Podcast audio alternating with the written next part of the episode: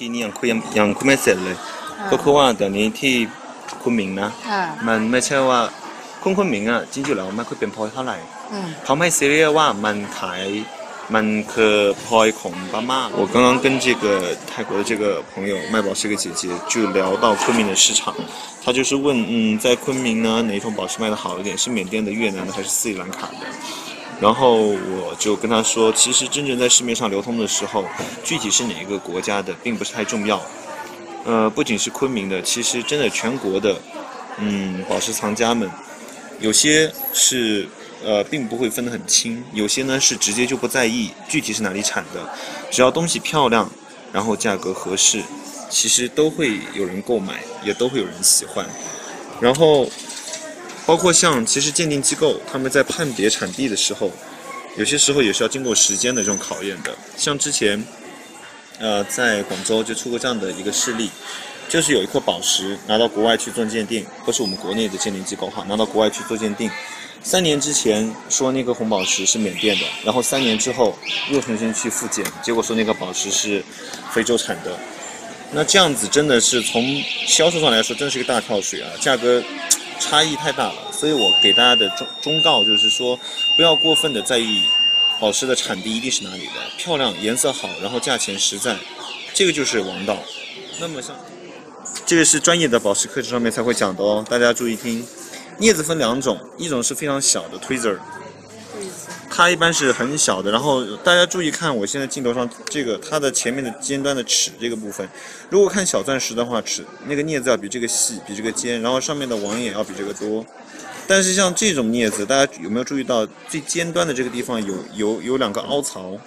这种凹槽呢，一般是用来看过克过一克拉的或者台面比较大的石头。先把宝石翻过来，翻过来哈，这个是正面，然后另外一面是背面。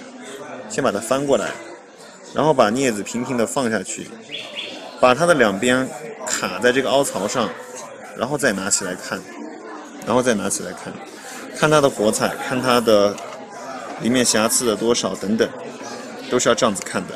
这个是镊子的正确用法。那么像这样的盒子怎么开呢？是不是装那么多宝石，然后就这样子啪打开？不是的，看你怎么开盒子就知道你是不是不是一个行家。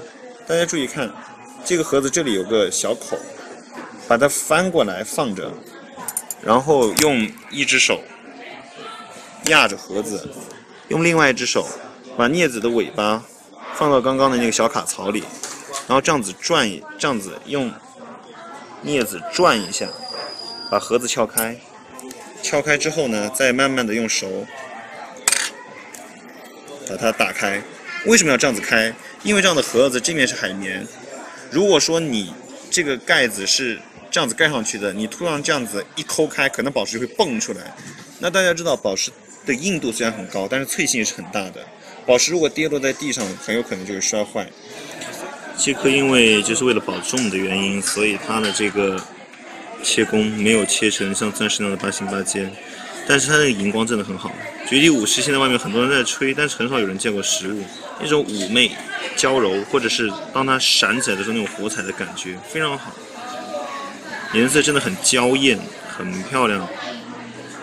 现在把镜头拉近，大家看一下。宝石最吸引人的恐恐怕就是它的颜色了，颜色、荧光等等，美。绝地武士，Hot Pink。这样的。今年的行情不好，嗯，做珠宝之前做珠宝的很多朋友都已经转行去做其他的行当了。那么这样的现象呢，就给我们两个启示。其一，就是说，在这种行情比较冷清的时候，如果说有现金呢，其实这个是一个很适合投资的一个阶段。那么对于商家朋友呢，在这个时候就是要认真的去思考前些年的模式，或者是自己的基本功。啊，要要加强自己的基本功，无论是对于专业水平，还是说是客户的对于客户的服务，镶嵌的精度是不是该有所提升，以更好的品质，然后留住客户。然后看到一个很有意思的东西，拍给大家看一下。大家看到没有？这位缅甸的老伯嘴里含着一个电筒，然后拿着一个砂条在擦石头。就是说，把一块石头拿过来，然后在它有表现的地方，用砂条把它擦薄，然后比如说让它的种水，或者是让它的颜色更明显一些，让大家能看到它到它里面的状况、内部的状况，那么这样子就能卖得更高的价格。